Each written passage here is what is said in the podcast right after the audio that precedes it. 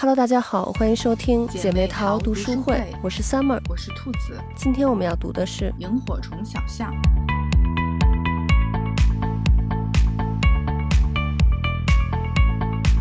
今天咱们读的这本书，我觉得特别符合咱们这个节目的主题，就是姐妹。嗯，这本书呢，讲了两个女生从十四岁到四十岁的友谊。其实看这本书的时候，我觉得它和七月和安生也特别像，就感觉就是美版的七月与安生，就是两个女生性格迥异，但是是互相扶持的好朋友。嗯，我觉得就是他们那个。像这个书里头说的是有着比爱情还要刻骨铭心的友情，嗯，但是呢又和同一个男人有着三角的关系。我觉得就像这种性格迥异的这种双女主，然后跟同一个男人纠葛的题材，其实在文学作品里还挺常见的。像嗯红玫瑰与白玫瑰，然后我觉得甚至连咱们小时候看的那个琼瑶剧，呃《情深深雨蒙蒙》里头那个依萍和如萍，也是这个套路的。你像张爱玲在那个《红玫瑰与白玫瑰》里面也说，说也许每一个男子全都有过这样的两个女人，至少两个。娶了红玫瑰，久而久之，红的变成了墙上的一抹蚊子血，白的还是床前明月光。娶了白玫瑰，白的便是衣服上沾的一粒饭粘子，红的却是心口上一颗朱砂痣。我觉得 就是白月光和朱砂痣，真的是每一个男人一生的课题。我觉得就像张爱玲说的那那样，就是无论你最后娶了谁，没娶的那个就成了在你心头里的那个特殊的人。嗯，但是在这本这本书里头，这个白月光和朱砂痣又是最好的朋友。嗯，我觉得还好，就是。咱们看到现在，因为这本书比较长，所以咱们这周就只是看了书的前半部分嘛，就是他们从十几岁到二十几岁的这段时间，就是看到现在，他们至少我觉得还是把友情置于爱情之上的。对。但是这里面其实还是隐隐的有一些竞争在里面，但是他们的感情确实实在是太好了，所以就还不会说为了别的事儿而伤害对方。嗯，对。而且我记得在中间他没有说过，就是。绝对不要因为男人影响我们两个人之间的感情。嗯，所以就是，嗯，还是能感受到他们非常在意对方的。对对对，就把这个做成了一个原则。对，我觉得就这句话其实就是在那个闺蜜之间还挺流行的，就是她说的“男人来来去去，闺蜜却是永远的”。对，而且就是看这个，我也会想到。嗯，以前特别热的一个美剧叫《Gossip Girl》，嗯，然后就是 Selina 和 Blair，然后他们两个人就那个感情就是。也会让我就看这个书，也是这个套路，想到 那个剧，对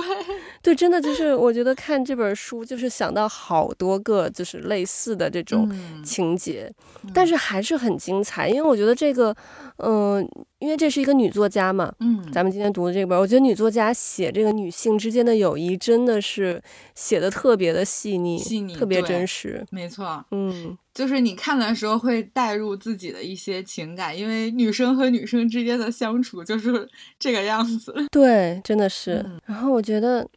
他们两个其实都很羡慕对方的生活。就是你像凯蒂，她嗯小的时候，她就是那种呃感觉有点那种书呆子的那种那种形象。然后她又特别羡慕塔莉，这里面就说她。看对面的屋子，说已经半夜了，灯还亮着，他就猜想大概是塔莉请了很多酷同学来开派对，说他们大 八成在跳舞呀，吹嘘自己有多酷，只要能参加这种派对一次就好。凯蒂愿用一切交换，然后相反的塔莉那边呢，他其实很羡慕凯蒂这种，就是一家人在一起非常和睦、其乐融融的这种。非常非常普通的这种家庭生活，嗯，他可能像他的话，他可能愿意用，因为他在这里面描写的是一个特别长得很漂亮、很吸引人的一个女孩嘛，他可能他愿意用他的这些美貌，愿意用他的这些好人缘来换这么一个普普通通的一个很和谐的家庭，嗯，所以我突然想到，就是钱钟书。写的《围城》，就是大家都会去羡慕别人的生活，对，因为我们可能都很容易在对方的身上看到自己所没有的特点，对，然后又就是很很很向往，就是你像普，呃，像凯蒂就是一个比较，嗯。普通的女孩，就在这个里面看起来，她就会羡慕，嗯，塔莉那样就是潇洒随意的人生。然后呢，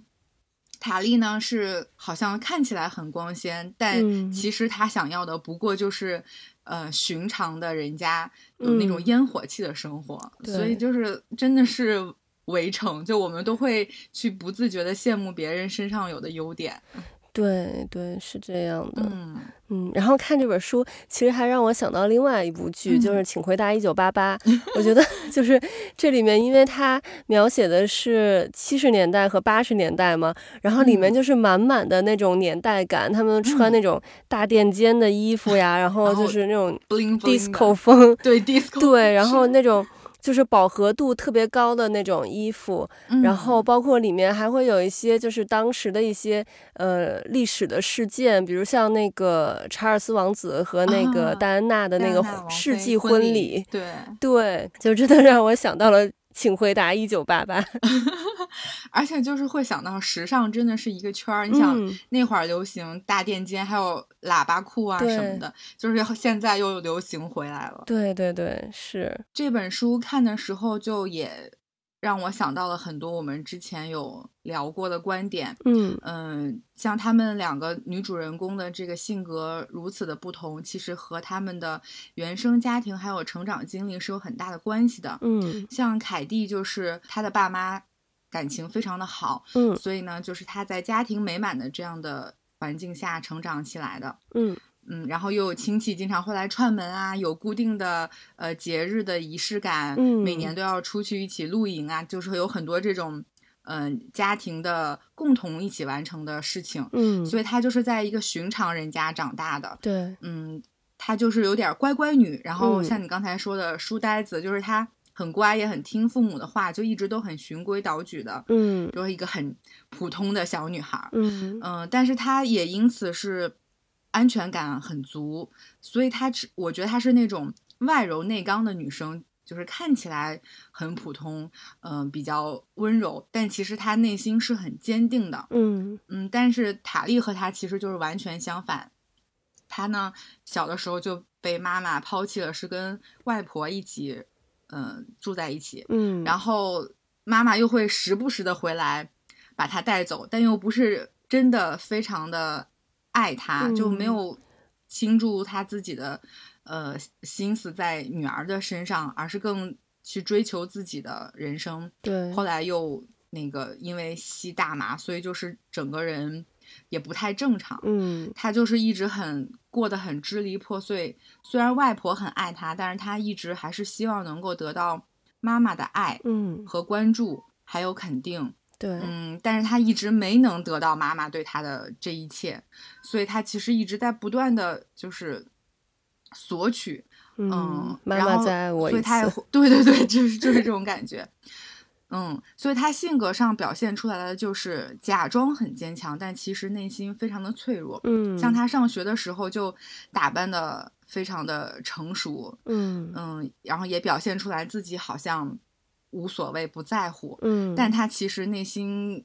是很在意别人对他的看法的，嗯。嗯，然后又因为他没有能在妈妈那得到关注，所以他其实是希望能够获得其他人对他的关注，嗯。嗯，这样才能可能可能能填补他内心的一些空虚，嗯，但是他在上学的时候也因此而付出了代价，我觉得这也是造成了他之后对于。对他的感情观、爱情观其实是有很大的影响的，是，嗯，所以他其实每一步走的都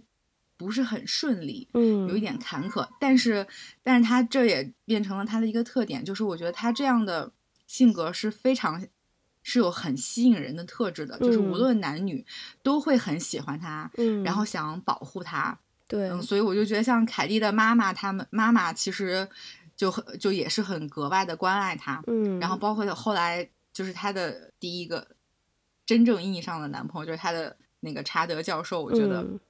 也是很喜很爱他，嗯。嗯，哎，但是就真的是因为两个人的成长经历和原生家庭不一样，所以他们的性格也不一样。然后真的性格决定命运，所以他们两个人就是后来走的路线也是完全不一样。但我觉得他俩选的职业就是很适合他们两个人，就一个是镜头前面的主播，就是那种大放光彩的；然后另外一个就是很沉稳的制作人，然后在幕后就是把所有的一切都安排好了。我就觉得很适合他俩，就他俩其实做搭档真的还挺好的。是没错，我觉得刚刚听你这么说，就让我觉得塔莉。我觉得他应该是一个双子座的，双子座的人就是那种在外外人面前一定要表现的非常完美，就是偶包很重的那种人。然后他很有可能就是在自己一个人的时候，就是会自己那种默默的舔舐伤口的那种。而且就是双子座。因为其实外界对双子座的风评不是很好嘛，尤其对双子座男生的那个风评。但是双子座就是其实是在外面会表现出一种不在乎的那种态度，但是这个不在乎里面其实是他害怕受到伤害。嗯，就是他害怕他，就像塔莉，他害怕他那些感情投入进去，他会再次。就是回想起他小时候被妈妈抛弃的那个情感，所以他就不想去投入进去，所以他要表现出不在乎。而且双子座，但双子座在他的那些不在乎里面呢，他又有一点点的那些认真。但那些认真，你可能你就是就一瞬即逝的，在外人看来，但实际上他内心其实是特别是他特别在意的点，但他又不想。在外面表现出来，他真的是这么认真。他就双子座，就真的就是那种他心里觉得一旦认真就输了的那种感觉。身体里住了两个人在打架，对，真的是。然后大部分的双子座其实都是因为双子双子座就是比较会。比较幽默呀，然后那个可能也比较就是活泼，然后就所以大部分的双子座在外人看来都是那种特别光光鲜亮丽的形象，就是在外面可能光彩夺目。但是双子座的那种光彩夺目跟狮子座又不一样，狮子座是真的很阳光的那种，就是然后王者风范那种光彩夺目。但是双子座的那个光彩夺目，它又有一点，因为双子座真的是在内心里头就是会有一个特别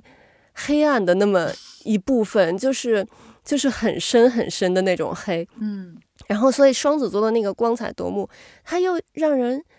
能看到一些隐隐的那种呃黑暗，或者说他的伤痛在里面，所以就会让让有有一种保护欲。你就像那个刚才你说的呃那个凯蒂的妈妈呀，然后像包括那个呃他后来的呃塔利后来的教授查德，他们其实都能看到。他的那个脆弱的那一面，然后就很想要去保护他。对，嗯，我就觉得他很像一头受伤的小鹿。嗯，是。但是其实你像塔莉，他就是他小时候被他妈妈就是抛弃过嘛，所以就是这个经历在他的记忆中是一个情绪特别强烈的一件事儿。嗯，然后你像。我们经常可能人有的人会说，哎呀，我怎么老是那么倒霉，碰到就是这种倒霉的事儿，或者说，哎，我怎么总是喜欢上渣男？但是其实就是我们的大脑有一种惯性，它就是会自动搜寻和聚焦在那些造成我们强烈情绪的事物上面。所以就是，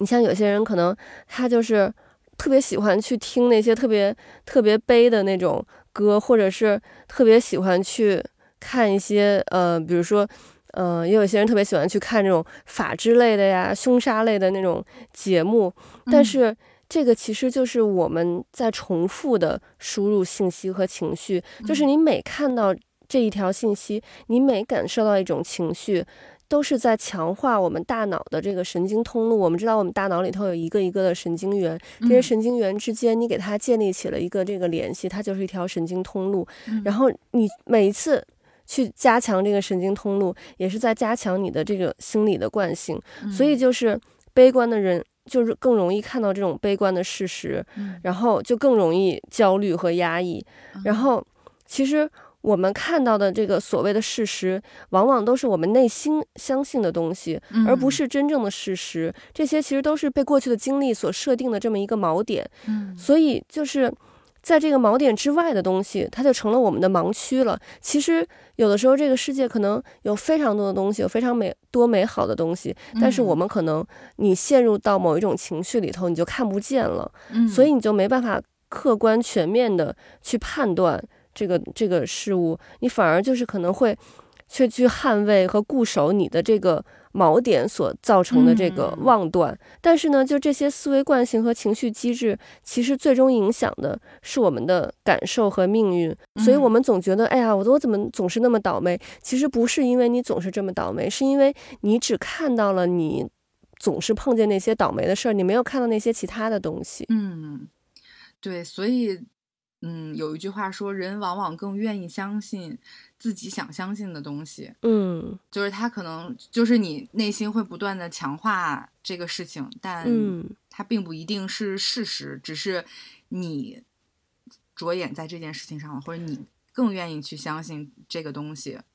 对，所以我觉得我们就是还是应该要乐观一点，像塔利那样，即使他可能小的时候。嗯，他的生活，他的经历可能很不幸，但是我觉得就是我们还是要尽量的让自己走出来，不要去陷在那个情绪里面。嗯，对，就其实这又是咱们之前说到的一个点，就是要和嗯自己和解，对，就是要接纳自己嘛，悦纳自己，这个其实挺重要的。像。塔莉就是一开始很怕别人看见他自己家庭真实的情况，所以他选择了伪装和撒谎来包装自己的生活。嗯，但是他和凯蒂其实说了自己真实的情况之后，嗯，对方也并没有就是因此而讨厌他。嗯嗯，相反还是成为了很好的朋友。嗯，所以其实我觉得有时候承认自己的脆弱并不是一件。呃，可耻的事情，或者是不勇敢的事情。相反，我觉得这反而是一个很勇敢的事情。对，就是你能直面自己的内心，这个其实是很强大的。嗯嗯嗯，对。所以我觉得，我觉得就是真的，可能年轻的时候都会多多少少希望别人能看到的是自己最好的一面。嗯，都是希望向外人展露的是自己。嗯，愿意或者想让别人看到的那一面，嗯，但是我但是我觉得 随着年龄大了一些，就是就是会觉得说做真实的自己会更舒服一点，就没有那么的去在意别人的意见和看法了。就是凯迪妈妈其实对塔莉也有说过这句话，就是别人的看法其实没有那么重要，嗯嗯，你的妈妈是什么样，不代表你就一定会是什么样，对，所以我。嗯，对，所以我觉得其实，嗯，没有那么在意别人的看法，更关注自己内心的想法之后，其实能就是活得更洒脱一点，嗯嗯，没有那么累了。我觉得，对，反正这也是我这几年才感受到吧，就是我觉得我。年轻的 我就是之前更小一点的时候，也是会比较在意别人对自己的看法。嗯，有的时候就是甚至会有一些懊恼，觉得自己做的不够好。嗯，但是，嗯，现在就会好一些，会更关注自己内心的需求，就是所以就不会活得那么累，会更洒脱一点。其实相反，这样反而自己能做得更好，就是更。从容一些，对，嗯，我其实就是，嗯，之前看《梦华录》的时候，我就觉得，我真的觉得刘亦菲的，就是她演戏会比之前要从容很多。我觉得这这肯定也是因为有了一定的人生阅历之后，嗯，所以她在演演演绎这些角色，嗯，她就会更从容一点，就没有那么。的在意别人的看法之后，所以其实你自己可以更专注的在你的这个角色和演技上。嗯嗯，我觉得这个是大家都都可以去借鉴的，就不用那么的去嗯在意周围人的眼光，你只要专注做好你自己的话，其实就可以了。嗯，对对，没错。而且我觉得，就是可能我们每个人也都有这样的经历，可能从小的时候就也有，就是你有一些事情，你特别。怕跟呃一个你你特别在乎的人去说，然后你就觉得哎呀说说完之后这个后果一定特别严重，对方听到之后一定会反应特别大，但是然后你就会特别紧张嘛，然后你就你就整个人都陷在那种特别焦虑的情绪里。但是当你真的去跟对方说出来了这件事儿之后，你会发现对方其实反应并没有你想象中的那么大，然后。你就其实其实根本什么事儿都没有，一切都是可能你自己想的，把它想的很严重。对对，是的。嗯，没错，确实是这样。就有时候你你说出了了真实的情况，就是真相和实话，并不一定会带来就是你觉得那样的后果。嗯，就有时候真的可能是自己想的太多了。对，就我觉得对，就是做真实的自己，反而能让自己更轻松一点。对，嗯，不过我觉得也没关系啦，就是就是年轻的时候肯定都会有过这个历程的。是，对对对，对 我我就觉得就是。其实你像，嗯，咱们现在就是说明星有人设嘛，其实咱们普通人，你可能也会有一个那个人设，多多少少会有点。对，但是如果这个人设跟你真实的这个，呃，跟你真实的性格差的很远，或者跟你就是真实的这个本人。差的很多的话，那你总有一天人设是会崩塌的。所以就是大家还是就是真实的做自己，我觉得还是会比较轻松，因为你不可能一直就是装一辈子下去。对，是的，是的，而且你内心会会很折磨，因为本身就是一个很矛盾的事情。嗯，它其实不能不会给别人带来什么影响，但是却会给自己带来副作用。嗯，对对。没错，然后看这本书还让我那个想到了，你知道现在咱们就是已经像上期说的人到中年了吗？就是生活 比较平稳，嗯，然后就也没有什么大起大落了。然后但是看这本书讲的是他们十几到二十岁之间的这个故事，而且就是主要就是有他们就是这个恋爱的这个这些事情，然后看的就还挺心潮澎湃的，然后。就 让我觉得，哎呀，一定要就是谈一场在上学的时候谈一场恋爱，尤其是就是我觉得在中学阶段，因为上大学其实和中学的感觉又不一样。中学我觉得真的是就是那种纯纯的那种恋爱的感觉，嗯，然后我就特别遗憾，因为我就是没有在上学的时候谈过恋爱，然后我现在就特别想，就是如果能重来，我就要。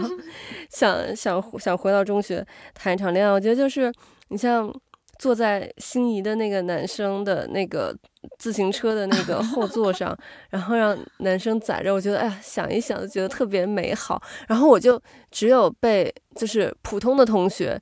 就可能要那个是捎我去一个什么地方，然后那个 对，然后被被载过，没有那种。坐在心仪的男生后面抱着他腰的那种感觉，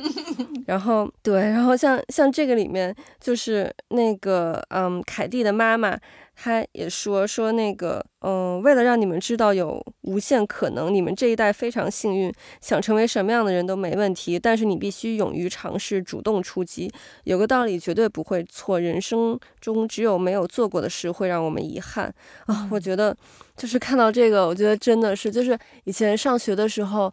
嗯，就是有时候可能会暗恋别人呀什么之类的，然后但是 就就不敢去，不敢去表白。现在就你知道。就活到现在，你就觉得，哎呀，就表白又怎么了？就是被被拒绝又怎么了？就无所谓嘛。然后那个，但就人生不要有有遗憾啊。万一他也喜欢我，因为我真的碰到过这种情况，就是我喜欢的男生，然后多年之后我知道，哦，原来他当时也喜欢我，但是当时就是没有没有没有表白，没有在，所以就没有在一起。然后，但是当时，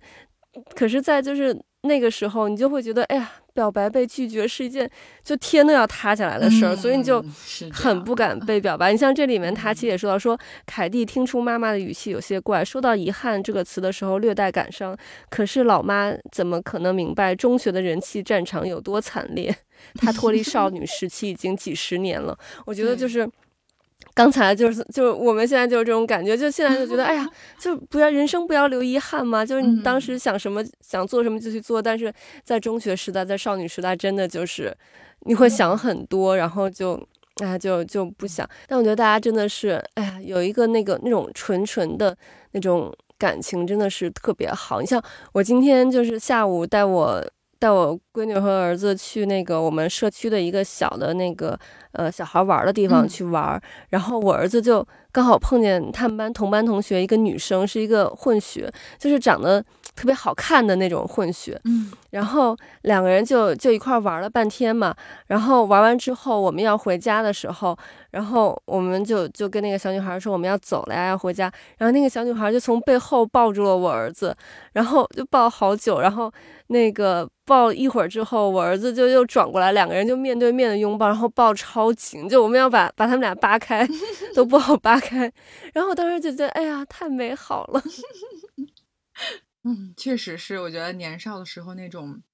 纯纯的恋爱，总是会让人非常的心动和向往。嗯，对。哎呀，我就是真的特别特别遗憾，就我基本上就是，嗯，我上大学之后才开始谈恋爱嘛，而且就是谈的基本上都是。就是那之前几段都是异地恋，就是虽然在一起，但可能见面也也没一共没见过几次面那种，但都是以前认识的人啊。然后我觉得我真正的就是我比较正常的谈恋爱，就是跟我现在的老公，就是 当时，但我那个我们俩也挺逗的，就是那个我我其实我中学时候没没谈恋爱，我不知道就是当时。你咱俩不熟的时候，你对我的印象是什么？因为我就听到有很多就是以前可能跟我不熟，但后来我们熟的人，他们就跟我说，跟我不熟的时候就都不太敢跟我说话，因为我可能给别人的感觉就是因为我我本身就不是很爱说话的人，然后可能也不是很常笑，就给人感觉就比较高冷的那种感觉，对，就不太敢跟我说话。然后当时我老公就是第一眼看我也是这种感觉，就是。当时我们在嗯同一个办公楼，然后他那个时候还抽烟，但是现在戒了。然后他那个时候就是要去西安市，会路过我的工位。然后我呢，当时就是是新人，新到这个公司来，然后嗯没有工位了，只剩一个经理的位置给我。然后当时就让我坐在那个经理的位置上。然后又因为我们公司有很多外国人嘛，有很多德国人。嗯。然后。嗯，我长得就不是很中原那种长相，然后我老公就当时以为我是从德国派来的一个年轻的经理，对，然后他就不太敢跟我说话。然后后来我们就因为当时那个是一个临时的位置，后来我们就搬到了另外一个楼工作，然后他就以为我可能走了呀或者什么的，结果后来我们公司呃组织优秀的青年员工出去旅游，然后。我们是八十个人，十个人一组，分成八个组，我就特别巧，我们俩就分到了同一个组。然后他就觉得，哎呀，机会来了，对，机会。然后当时我们是去，对，我们是去爬山，嗯。爬山，然后我背了一个，就是有点大，对我对于我来说有点大的一个呃双肩的背包。然后他当时他就跟我说说那个，哦，他有点冷，他穿的有点少，他那个让我把包借给他，这样就是他能暖和一点。然后我当时想，哦，也可以呀。然后对，然后而且我就觉得，哎，正好有人帮我背包也挺好的，我就把包给他了。然后他后来跟我说，他当时的想法是，我的包在他那块儿，那我也走不远，就是这样。我们俩就可以聊一路，然后就确实是就这样聊聊聊，然后就嗯，觉得越聊越投缘。嗯，南哥真的好会啊，果然是把握住了机会。是，所以我觉得嗯也挺巧的，但是我还是很想在上学的时候谈一个谈一个呃有一个感情。嗯，就是得不到的永远在骚动。对对，所以我现在我跟你说，就是我特别鼓励我的儿子或者女儿，在他们呃上中学之后，可以去谈谈一个恋爱，而且我觉得我是那种会那个就是帮他们，就是去接送他们去约会啊什么的，去那个，然后就是然后也可以就是把他们的男朋友或女朋友带来家里，我们一起吃饭的那种。对，我觉得这样是 OK 的。对对，我觉得就是有在。呃，父母正确的引导下，嗯，而且就是大家都很，呃，坦诚的这样的交往，其实我觉得是没有什么问题的。嗯，对，嗯，而且就是，嗯，反正我们我们这边，嗯，学校倒是也不太管，老师其实也都，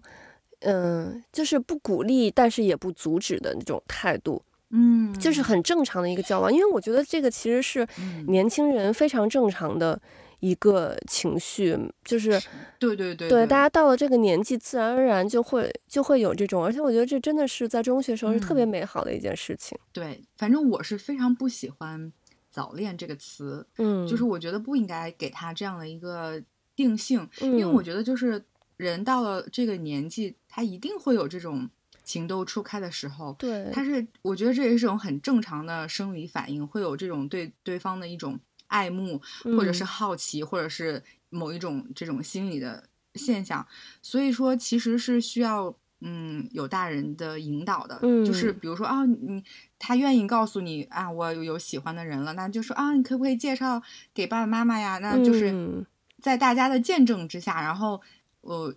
我觉得谈恋爱其实没有什么，因为对我觉得这是每一个人都会遇到的情况。对，嗯，就就即使高中就比如说没有谈过恋爱，但是你一定有过喜欢的人，嗯，就不管是暗恋也好，还是怎么样，你肯定会对某一个人会有特别的感情，我觉得这是很正常的。但是如果你把它堵上了，反而不一定是一件好事。就是你让他正常的抒发出来，然后又有家长的这种引导和帮助，嗯，和见证，我觉得其实它本来应该是一件很美好的事情。对，而且我觉得就是咱们小时候听到的最多，就是家长和老师反对上学谈恋爱的一个理由，就是说你谈恋爱会影响学习。但是，对，但是我觉得这个他只是可能有一部分有一部分人会这样，但是那还有一部分人会就是因为可能喜欢上了对方，所以就想变得更好，然后反而一起努力学习，或者说为了。假如说你喜欢那个人是一个学习很好的人，然后你为了和他考上一个同样的一个大学，然后你反而就是奋发努力的去学习，我觉得这样的例子也也是不少的。对，就是嗯，其实是可以一起共同进步和努力的。嗯嗯，对对，所以我觉得就是也不能一棒子打死，而且就是嗯，你越赌的话，其实反而可能会。造成一些就是过激的一些反应，就是让他顺其自然就好。嗯，对，所以我觉得就是有家长正确的这个引导，其实挺重要的。嗯，对，嗯，说到感情这块，就其实我还挺惋惜，嗯，塔莉没有和他的那个教授查德在一起的，就他俩是后来分手了。不过，就是看到分手那个地方，我就是会想到那个电影《啦啦 land，，就是《爱乐之城》。嗯，就我觉得就很像，就是查德很爱他，但是他也知道塔莉不会为了他放弃自己的事业，嗯，所以就没有办法，就只能以分手告终。嗯，因为那个电影，呃，后面就是过了几年之后，然后又碰见对方，就是嗯，他还是他心目中那个。意义就是还是他心目中那个闪着光的女王，嗯，但是就是不可能再在一起了。我就觉得查德，嗯，对塔莉其实也是这样的，嗯，而且我觉得能像，嗯，查德这样，就是知道塔莉是什么样的人，又能包容她的这种又脆弱又想强又想佯装坚强的这种性格，嗯，同时还能。那么深深的爱着他的男人，我觉得不多了。对，就是很多男人肯定一开始对塔莉会觉得，哦，就要么就是和他玩一玩，不是认真的；要么就是会觉得塔莉是一个爱玩的人。嗯，但其实塔莉不是这样的。对，所以说能真的接受他这一面，然后又很真爱他的人，我觉得这样的男生挺少的。嗯，所以我就特别惋惜他俩最后没有在一起了。然后他俩分别的时候。嗯，而且，而且就确实，塔莉他心中更多的当时想的是要成为一名有名的主播，嗯，所以他就也没有去愿意，就说要跟他不会跟他走，嗯，哎，看到这儿就觉得很惋惜，哎，可能初恋都不一定能很完满吧。对，我觉得其实，嗯，就是那个时机不对，就是。嗯，查德他可能，嗯，比如说早几年他也不不一定会这样，对。但是查德刚好到了一个他想定下来的年纪，但是塔利他还年轻，他才刚开始，他还不想定下来，对他还有很多的追求，没错。所以就是没准可能你等塔利再大个十岁，嗯，没准儿那个时候他再碰到现在的这个查德，他们两个人也许就有可能有一个非常圆满的一个结局。嗯，所以我觉得真的有的时候，嗯，我们总说要遇到一个对的人，嗯但是我觉得一个对的时机其实更重要。对，嗯你说的太对了，因为嗯查德他其实已经经历过很多了。嗯，所以他就开始给我们感觉，就是这个人很沧桑。实际上才三十一岁。对，就这也是他能就是能包容、能看透嗯塔莉的一个原因，就是因为他自己经历了很多，嗯，所以他有了一定的沉淀。对。但是塔莉的人生才刚刚开始，他嗯还没有见过外面丰富多彩的世界呢。对，所以你就说让他跟着这个男人走了，然后他肯定是不愿意的。嗯，对，要在对的时间遇到对的人，这个确实是，嗯，时机很重要。对，嗯真的是。所以网上不也经常会说，嗯、就是可能你当年特别喜欢的那个人，但最后嗯你娶的却是另外一个人，或者你嫁的是另外一个人。嗯我觉得可能就是因为没有在一个对的时间遇到他。对，嗯，所以对的时机真的很重要。对，没错。然后我们呃这一周看了这本书的前半部分，嗯然后下一周会继续看这本书的后半部分，嗯看看这个塔莉和凯蒂他们就是纷纷开始了，嗯、他们人生的后半部分。嗯，之后会是一个什么样的故事？不知道他们的这个友情会不会变质？对我好担心他俩就是会就是有一段分开就是对 对，我不想再做你的影子了，然后、嗯啊两个人就分开了。对，而且真的就是强尼，我觉得是他们两个中间的一个定时炸弹。嗯，对，这个很有可能是一个导火索。嗯，对，所以嗯我们就拭目以待，看下周会嗯发生什么。好的，OK，那我们今天的节目就到这里了，我们下期再见，拜拜。拜拜。